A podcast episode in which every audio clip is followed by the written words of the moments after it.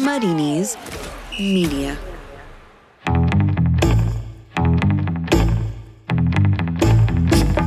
Totally Football Show, the final summer special. Today, call them the Lisbon Bayerns. Munchen boys beat PSG to land their sixth European title, serve up chances on a platter to team backed by Qatar, but a goal from Coman takes them past team backed by a country near Oman.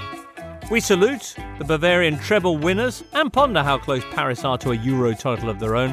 Plus, with the men's season now finally done, we take a look back at the best bits of this fortnight in Germany and Portugal. It's all in the final Totally Football Show summer special in association with Paddy Power.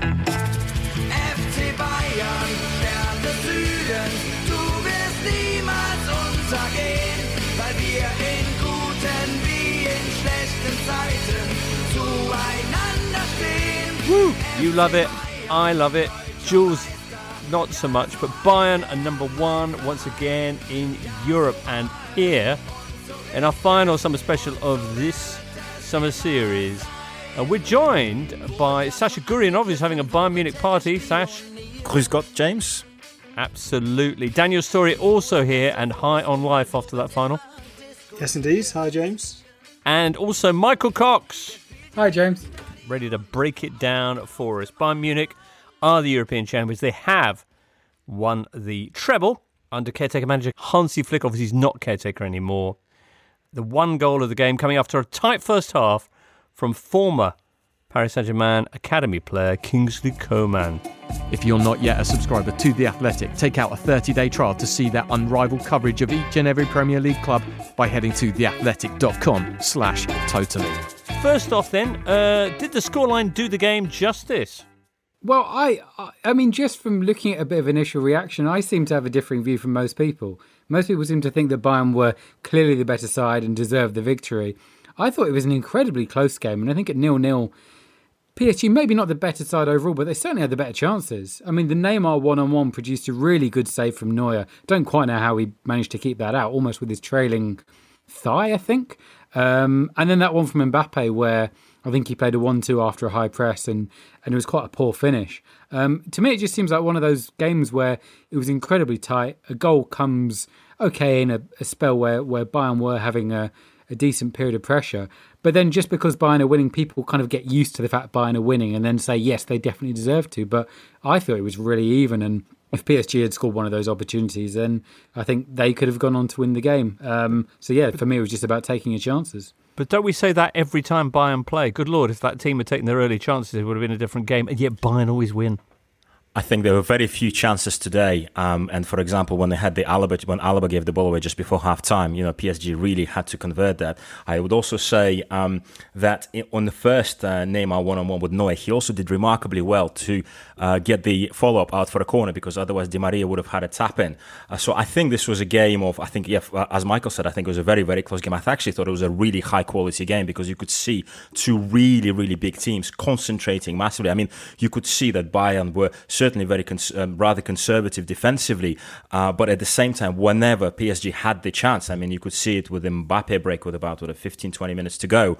Like, there was one of the few times that PSG were able to spring the high line, and they really, really were in. So, so I, th- I thought Bayern really had to stay very disciplined. I also thought towards the end, the ability of Lewandowski to just draw foul after foul after foul just completely took this thing out of the game. And I just thought it was really demanding. And to be honest, with about 15 minutes to go, I was tensing up on my sofa. And then Alphonso Davies just cushions headed back to Neuer, and in my head, like it was, I was, how can you do that? Like I feel really tense here, and you doing that on the pitch under pressure. I thought it was remarkably mature performance by both teams, to be honest.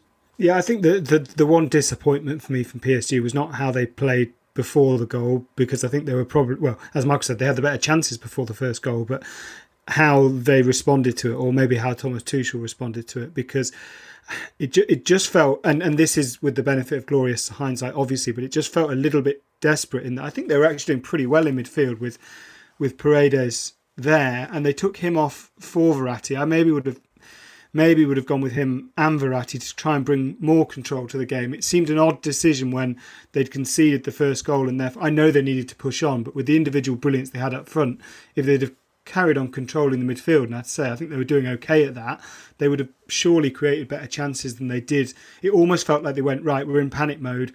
one of you two is going to have to produce a moment of individual brilliance here to get us back into the game rather than hang on, we were playing okay, we've conceded, let's carry on doing what we are doing and take one of those chances we should have taken in the first half.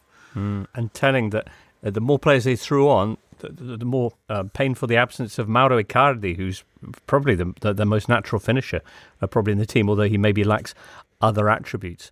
Well, a very, very tight first half then. The first time that Bayern Munich have failed to score in the opening 45 minutes since uh, football restarted for them back in May. So credit to PSG for that. And, and huge chances, as you mentioned, for Neymar and Mbappe in that first 45 minutes, particularly the Mbappe one just before half time.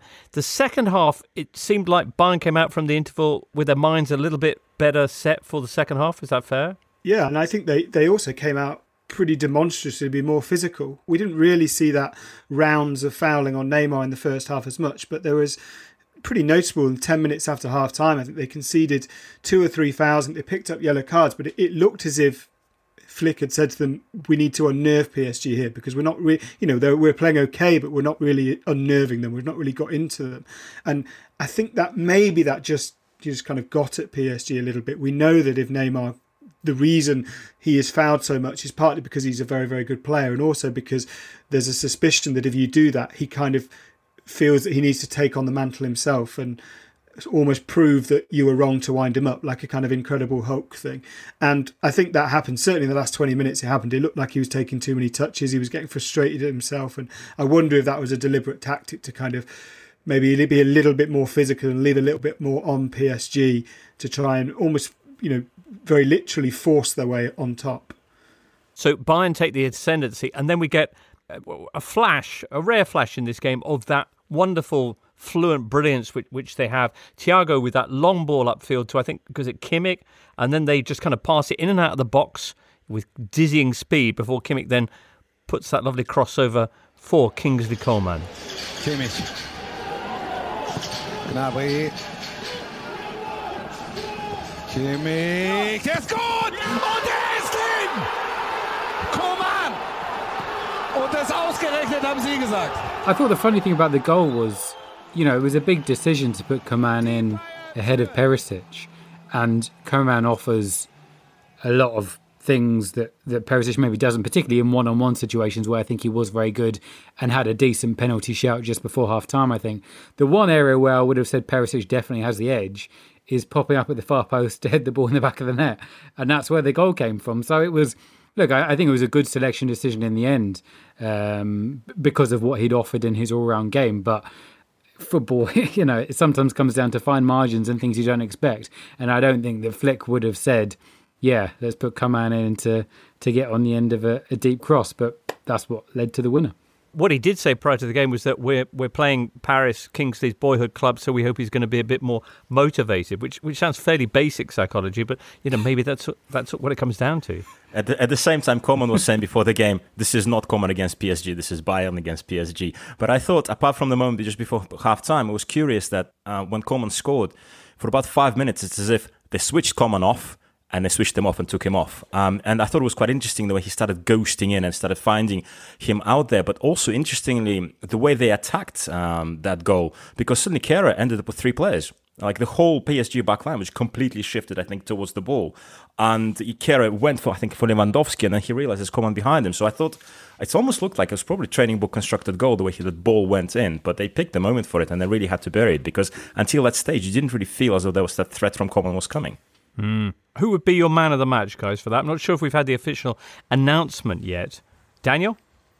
Uh, I'm biased because I really like him, but I think Thiago, again, controlled the pace of that game. His passing accuracy was, was a little bit lower than it has been in the quarter and the semi final, but the accuracy of those long balls when he picks them is you know he did one for the goal and that seems to be the the kind of almost the cheat code in that they can play these passes.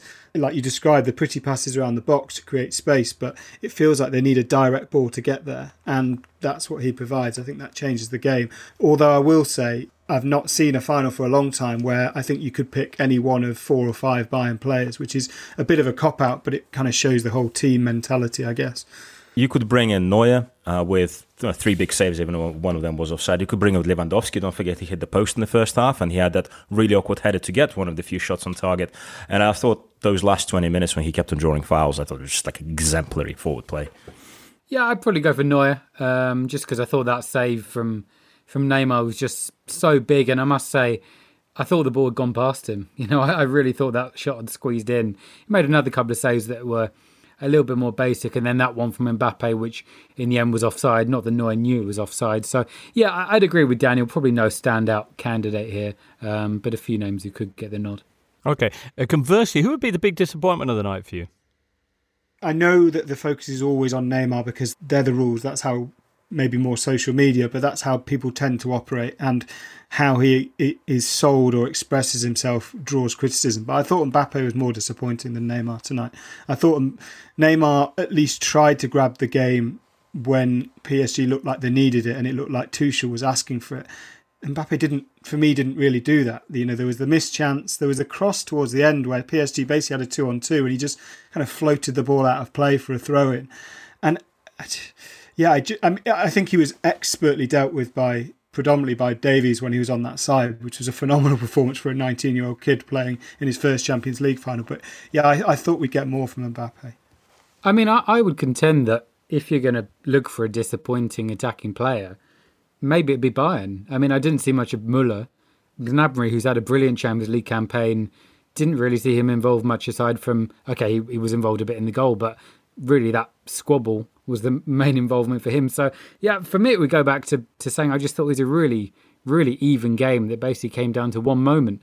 Yeah, Mbappe, the missed chance is, is that was the clearest chance of the game, I would say. It felt like he couldn't really sort his feet out and he was slightly stepping backwards, so didn't really have a, a free swing at the ball almost. But yeah, I, I, to be honest, I just I agree with Sasha. I thought it was a good quality game, and it kind of disappoints me that there will just be chat about you know one team bottling it or or big players not rising to the occasion because I thought it was a good quality game and and most players on the pitch played quite well.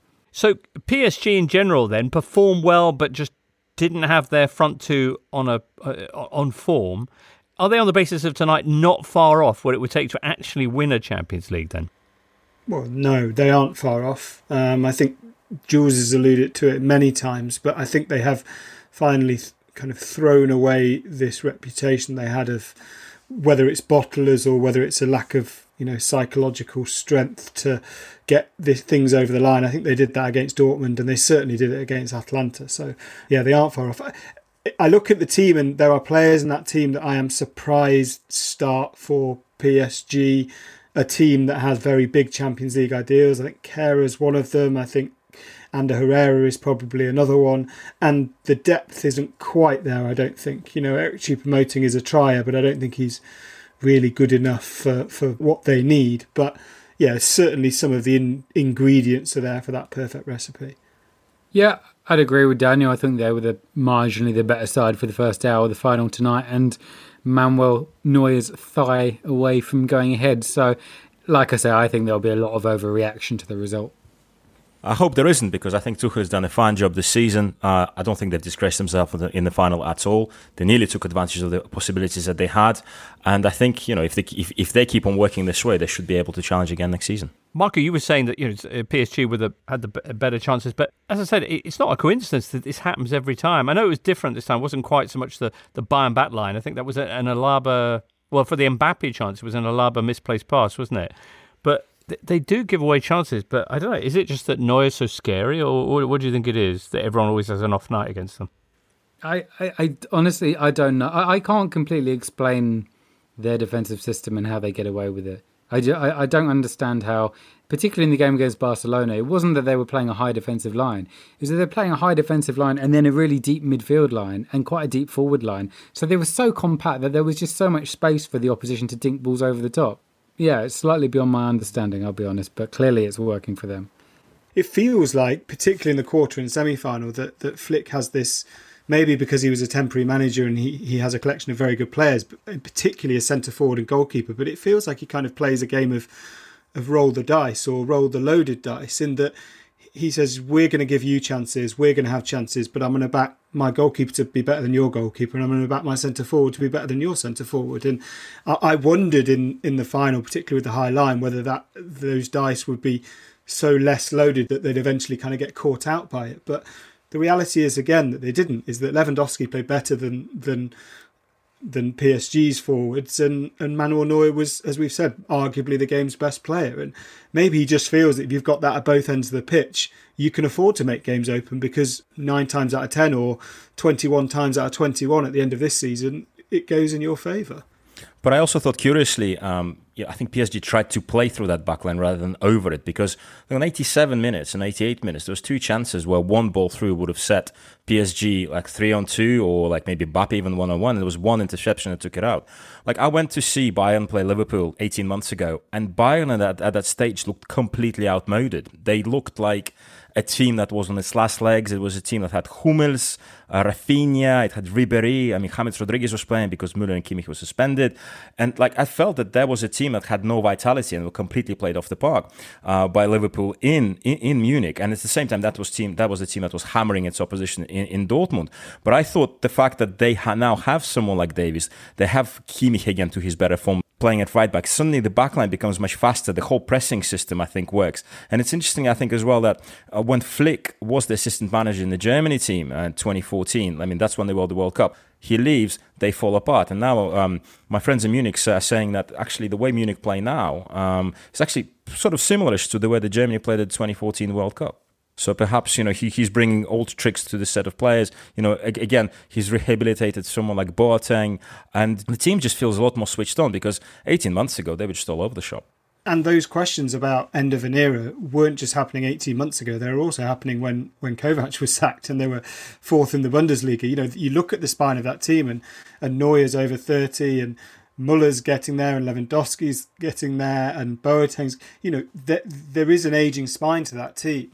Um, it just feels like maybe he came at the perfect time to say, look, some of you can have a final hurrah, and some of you can establish yourselves as the the gatekeepers for the next generation of Bayern.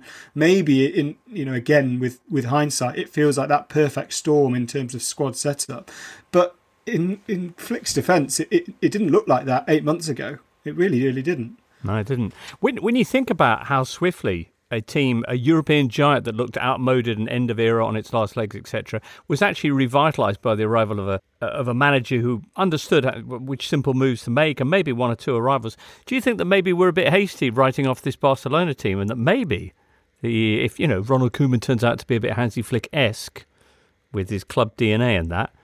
They might not be quite the basket case and a million miles away from actually being competitive again.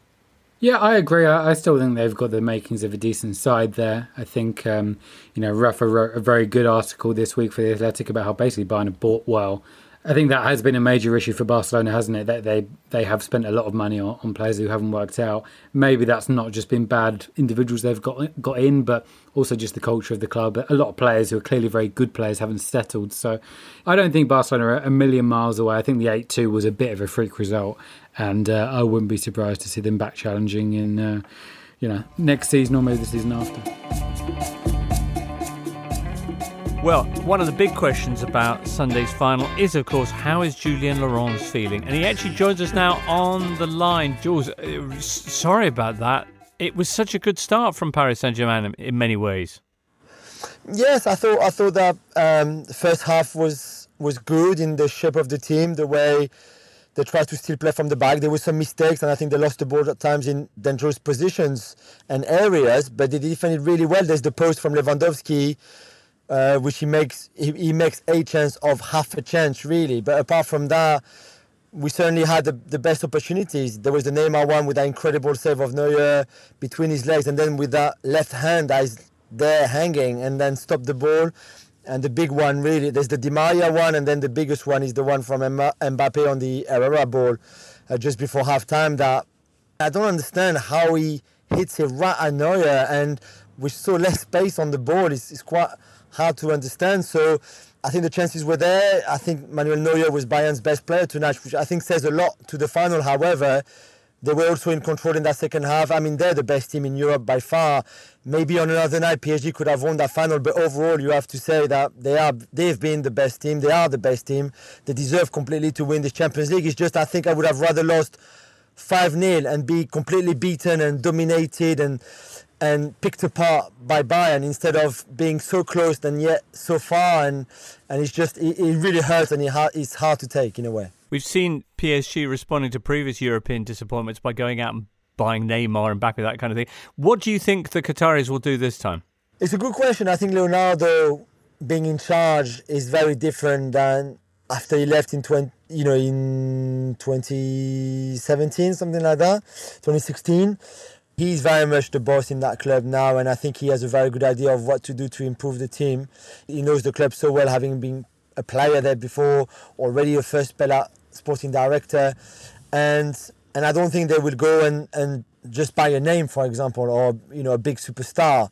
I think they will buy what they need to improve that team again defensively, maybe in midfield, maybe have a bit more rotation on the wings on each side, for example, or something like that.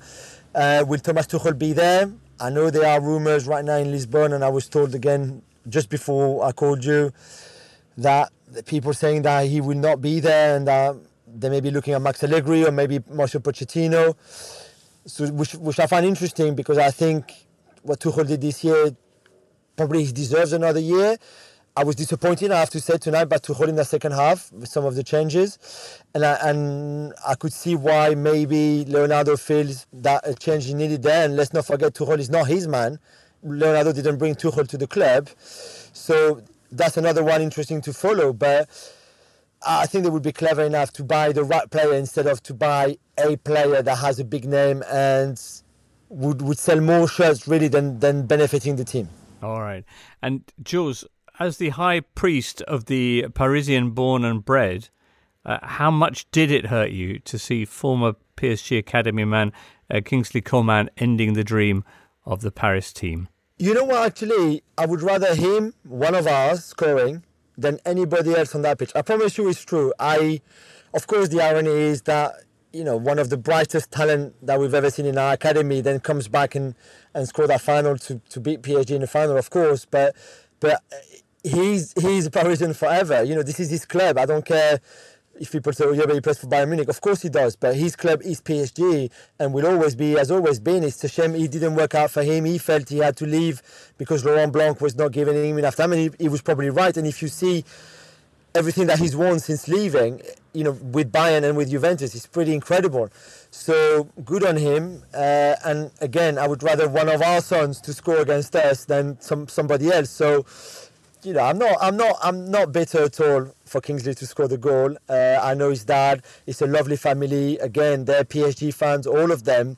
They're all pure Parisians, and it's a shame that it's a shame that he didn't have the career that he should have had at PSG, and maybe he would have been the one scoring a winner like this for PSG in another life, in in our dreams. But you know what? I would much rather him scoring that goal than anybody else in that Bayern team. Noble stuff, Jules. Thank you so much for uh, calling us up this evening, and uh, we'll look forward to speaking to you again soon about happier days for Paris Saint Germain. Thank you, guys. Everyone remembers that time you've had that peach of an accumulator looking good only for, oh, and the keeper's let it slip through his legs in the 94th minute. Or the right back has to pull on the gloves and face a penalty. Or Man United have again conceded a late equaliser. But with Paddy Power's Acca Cracker, you get a free bet if one leg of your fourfold plus Acca lets you down on all football matches and all markets. Paddy Power. Max free bet £10. Minimum odds of 1 to 5 on each leg. Online exclusive. Excludes shop bets. T's and C's apply. 18 plus. BeGambleAware.org.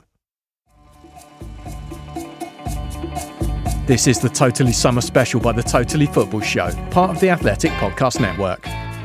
Well, there you go. A night of triumph for Bayern, of disappointment for Paris Saint Germain. Although they do still have some European hopes alive because they're still in the Women's Champions League, which has now reached the quarter-final stage. Michael, you saw them in action on Saturday. There was a lovely opening goal in it from uh, Marie Antoinette Katoto, too. A brilliant goal. Yeah, straight from, not straight from a corner, but a corner played low towards the near post. And she made what used to be referred to as a Teddy Sheringham run to the near post. I haven't heard that said for a while. But yeah, just volleyed it on the full straight into the into the net, the near post. PSG with a better side. I think Arsenal rallied well after that, actually, um, and had a good spell of pressure up to Beth Mead's equaliser. But second half, I think PSG looked fitter. I think they looked more physical. I think Arsenal struggled to deal with that.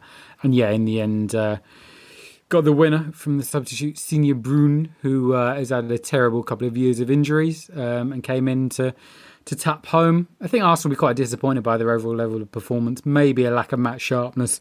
Obviously, their season was curtailed, but yeah, they've they've beefed up their squad in the summer, and uh, you think well they won't be challenging for the Champions League next year because they're not in it, but probably have a better challenge for the league uh, title than they did last season when it was a bit flat and they looked quite uh, quite weak really when they got a few injuries.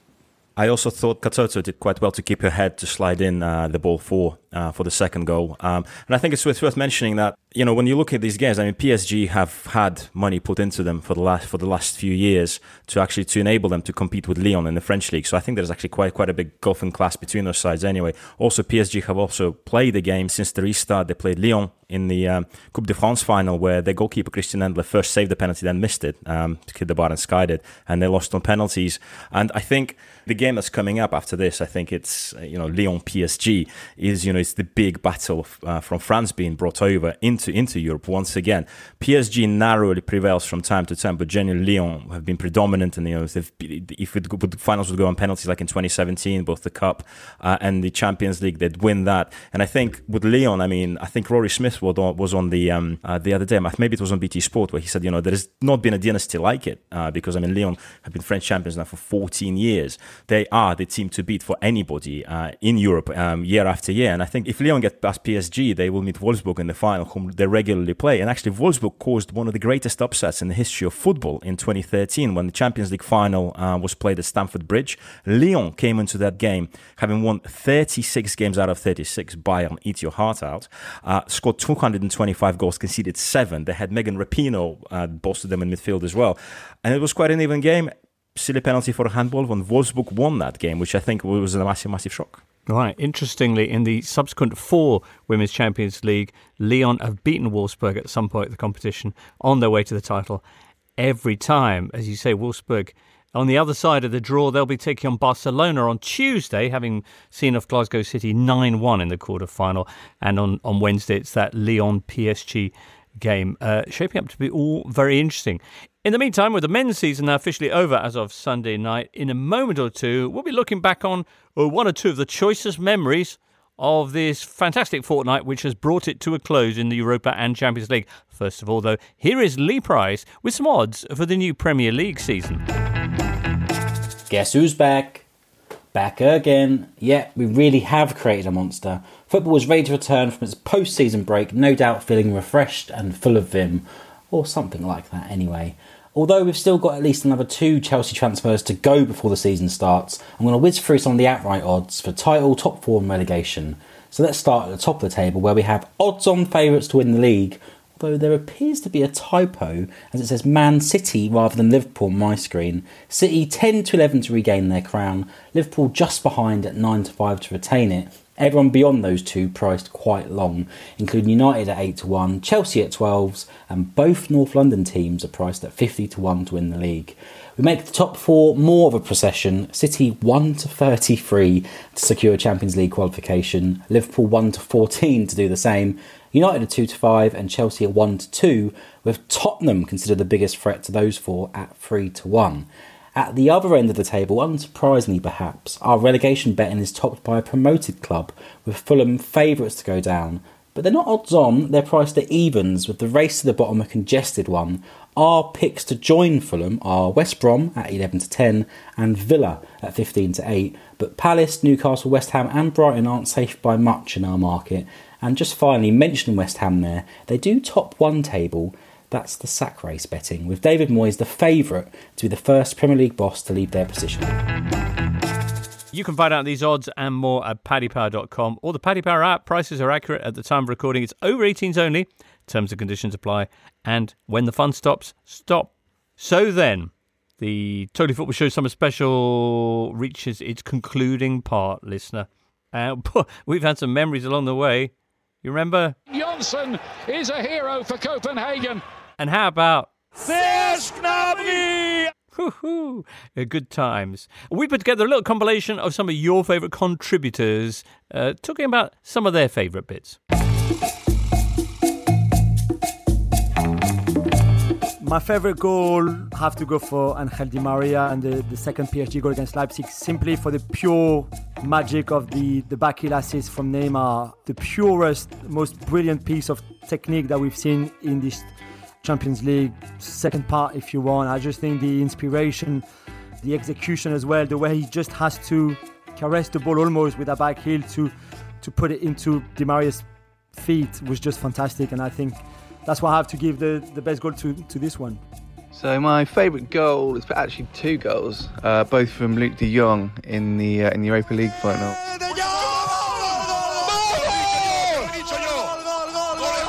I'm a big fan of headers, all sorts of headers, bullet headers, which the first one was.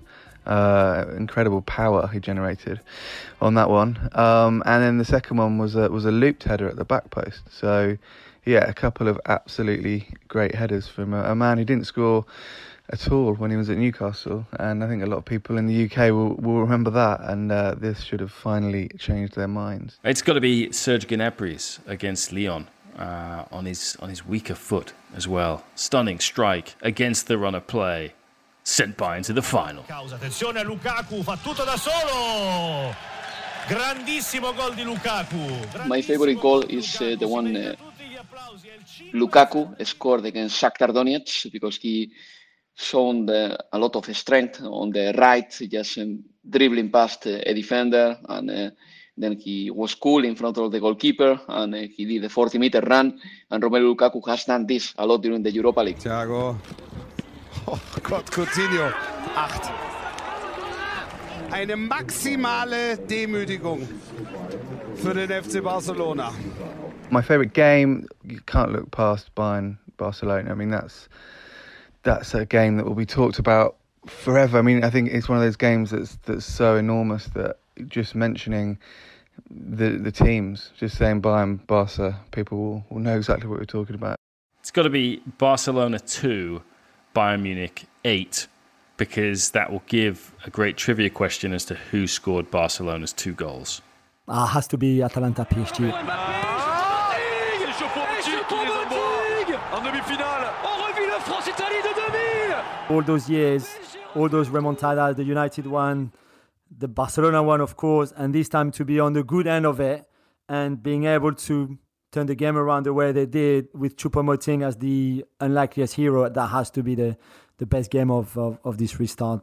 The Italians uh, defended relentlessly their goal, and uh, finally, the quality of PSG made the difference, but it was in the last minute, and that uh, for me was something very special by PSG. In terms of players who I think are more valuable, I mean, I think obviously Alphonso Davies just looks like a superstar, you know, and must be worth many, many more millions of euros than uh, than Bayern paid. The player whose market value has gone up has to be Alphonso Davies. I think that he was phenomenal during this Champions League.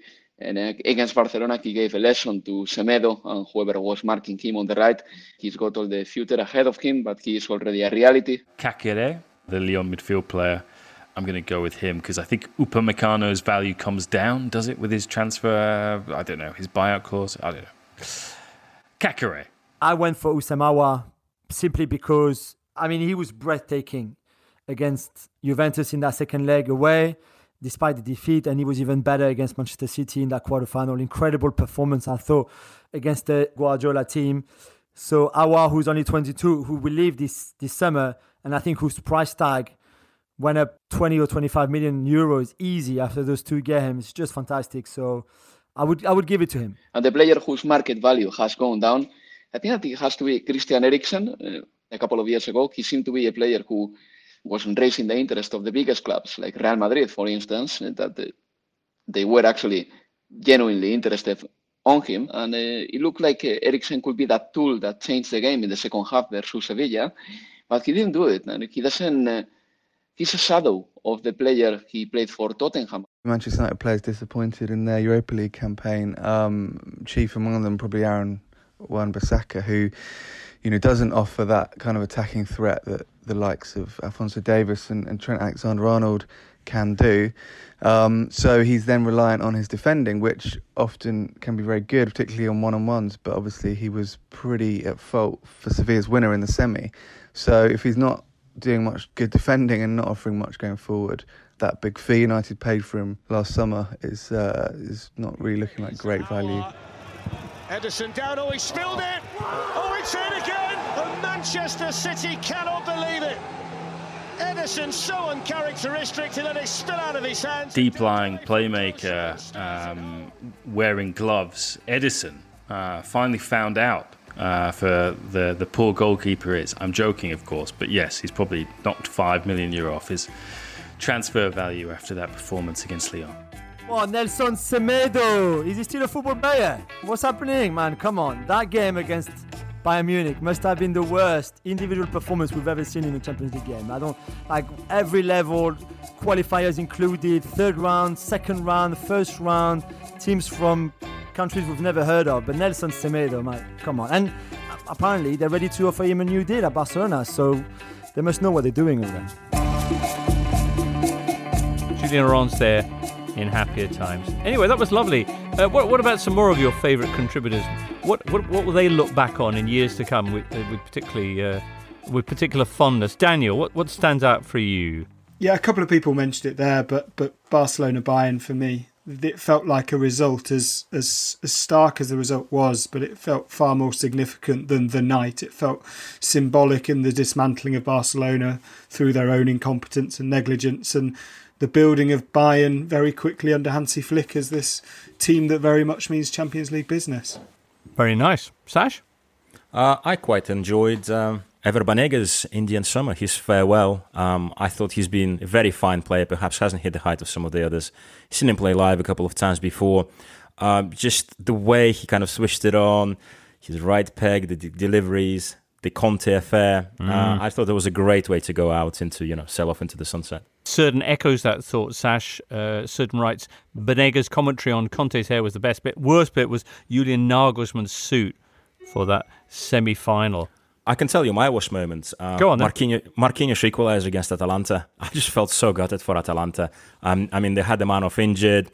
Obviously, had Neymar finding all that space on the left, and it was just like I really wanted Atalanta to get through. And once PSG got the first goal, you knew the second was coming because At- I think you could see Atalanta were just in despair, and I felt very, very sad for them.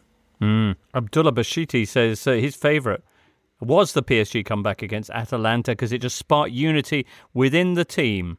At least favourite for Abdullah was uh, watching Diego Simeone stunned and motionless as his team bowed out to RB Leipzig at the final whistle.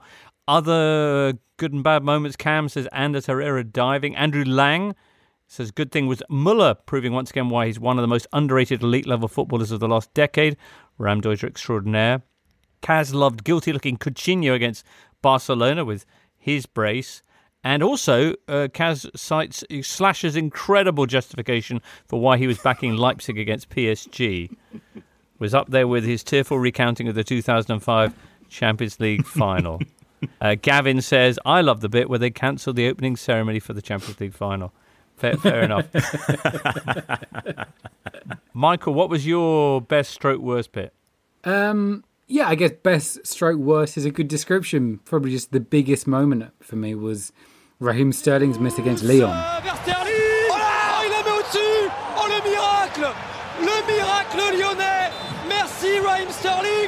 I, I just assumed it was a goal, you know, and then you're still kind of reeling from that. And 90 seconds later, Lyon go down the other end and, and Dembele scores the third. So it goes from what you thought was going to be 2 all to 3 1 and City out of it. It's just one of those kind of intangibles in football that uh, doesn't seem to make any sense. But uh, yeah, that, that for me just kind of summed up, uh, kind of summed up the nature of the format as well, in the sense that if City had a second leg, I I think I would have fancied them to turn that around. But over 90 minutes, you can get these surprise results. And looking back, I suppose Leipzig, their victory over Atletico as well, but that was, I'd say, the, the biggest surprise result of uh, of the tournament. Lyon, I mean, seventh in Ligue 1, putting out City, who, you know, a lot of people were speaking about as uh, favourites or second favourites for the tournament. So, yeah, that game stands out as, as something that symbolised this, uh, this uh, mini Champions League tournament.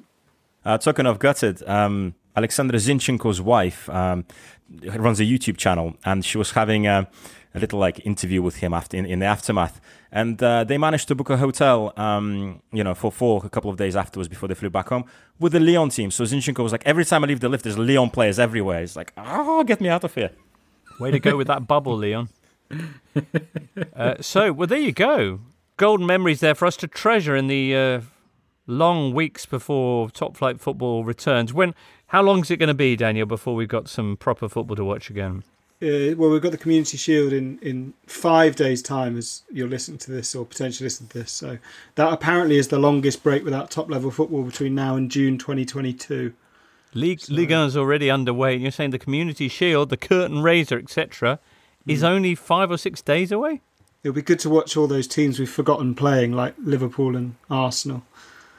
Wow, that's extraordinary. And Totally Football Show will be returning, uh, I believe, straight after that Community Shield. Uh, that's amazing. Truly amazing. Well, anyway, enjoy a well earned break, uh, Daniel and Sasha and Michael, if the schedule permits, and producer Charlie too. Listener too, hope you enjoy your week without us, and we will be back soon enough. It's been great being with you throughout this uh, very special uh, season ending fortnight in Germany and Portugal. For now, from all of us here at the Totally Football Show, it's goodbye. You've been listening to the Totally Football Show, part of the Athletic Podcast Network. Keep up to date with everything Totally at thetotallyfootballshow.com and follow us at The Totally Show on Twitter and Insta. Check out all of the Athletics football podcasts on Apple, Spotify, and all the usual places, or listen ad free on the Athletic app. The Totally Football Show is a Muddy Knees Media production and sponsored by Paddy Power. Muddy Knees Media.